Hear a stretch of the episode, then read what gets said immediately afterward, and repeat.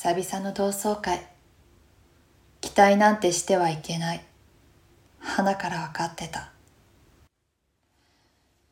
高校のメンツが集まって昔を懐かしみながら酒を飲み交わす。最近はみんな仕事を始めたりしてこうやって集まる機会もぐんと減った。俺結婚するんだ。高校の頃の話題が一段落した頃、やっとそれが言えた。みんなが口々に言う。おめでとう。後期の視線が一斉に俺に集まる。相手は誰？どんな人なの？みんなが群がってくる中で、俺は高校の頃と同じように高橋を視界に捉えてた。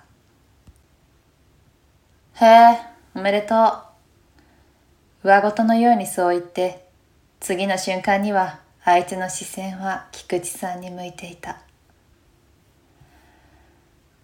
この年になるとみんなそれぞれ忙しいみたいで、ちりじりに帰ってく。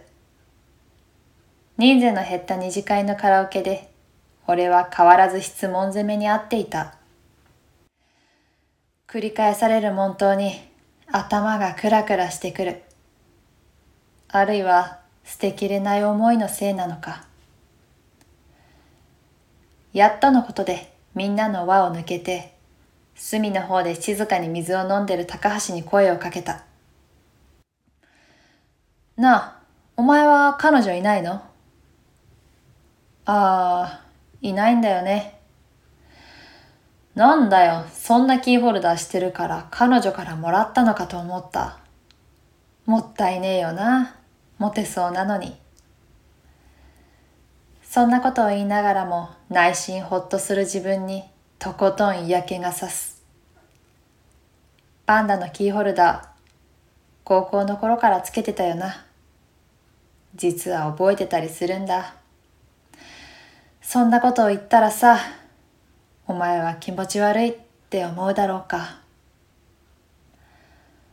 そうだな。そろそろ考えなきゃな。そう言って高橋は席を立った。考えなきゃな。そうだよな。俺たちももうそんな年だもんな。だからだよ。だからなんだ。俺が結婚するのもさ。親に孫だって見せなきゃいけないし、いつまでも叶わない恋を追いかけるわけにいかないだろう。ぐるぐる考えるのももういい加減苦しい。だからこれで最後。これまで何度も言い聞かせてきた言葉は呪いのように俺を縛るのに、心が全然言うことを聞かない。みんなに断って席を立つ。トイレのドアを開くと、高橋が鏡の前に立っていた。おう、早く戻ってこいよ。これで最後。これで最後。昔はよく組んだ高橋の肩に震える手で触れる。ふらふらと俺に向き直った華奢な体。俺を見上げる目が赤く潤んでる。なあ、結婚するってさ、どんな感じ？こんな風に高橋にまっすぐ見つめられたのは何年ぶりだろうか。そんな目で見るなよ。揺らぎたくないんだ。もう、これ以上。まあ、何が変わるわけでもないけど、幸せではあるよ。無理やり笑う俺に、お前はいつだって気づかないよな。そういうところもさ、俺は好きだったんだよ。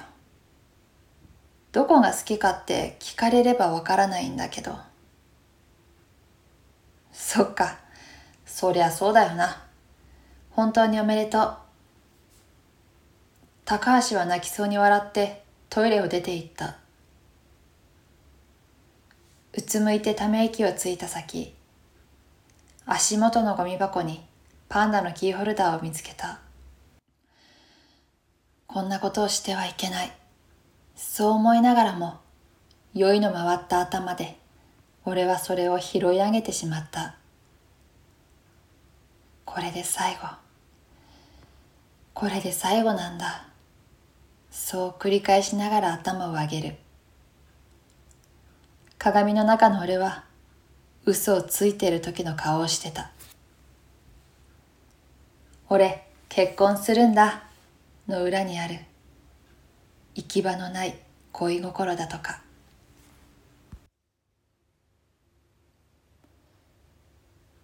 真白さんのいろんな人の結婚おめでとうの裏にある後悔だとか嫉妬だとか第3章を朗読しました。まさかの第3章でしたね。第1章第2章と続いてきました。第1章は池田くんのことを好きな菊池さん目線。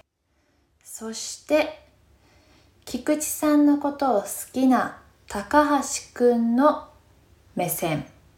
そしてまさかの第3章は高橋くんのこと好きな池田くん目線でしたね。とても複雑な関係ですね。やっぱりそうなんです。きっと自分の好きな人が自分の方に気持ちを向けてくれるのって本当に奇跡なんですよね。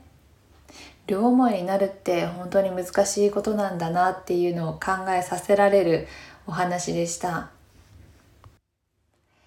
この第1章第2章第3章に続いて、まあ、3人はしばらくね離れ離れだったわけですね、まあ、やっぱりきっとみんな違う大学だったりとかそういうところに行ってたのかなっていう感じで、まあ、唯一つながってたのが SNS での薄い付き合いっていうのでなんか今時の関係性だなっていうのはすごく感じました。やっぱり高校生の時とか中学校の時とかってあ学校に行けば会えるじゃないですか。そうやってお話ししたりとか。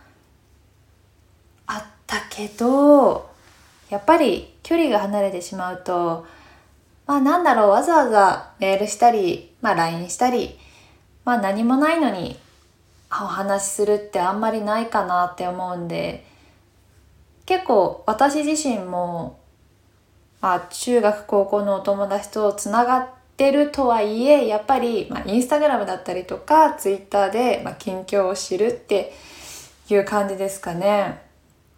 あとよくあるのが、まあ、LINE の写真が急に子供になったりすると、あ、子供生まれたんだなとか結婚したんだなっていうのがわかるなっていうふうに思います。第1章、第2章、第3章と読んでいったんですけど、まあ、出てくるのが3人なんですけど、123と主人公が変わる、目線が変わるっていうのがとても面白いお話でした。えー、真城さん、いろんな人の結婚おめでとうの裏にある後悔だとか嫉妬だとか朗読させていただきありがとうございました。それではまた次回の放送でお会いしましょう。北谷ゆりでした。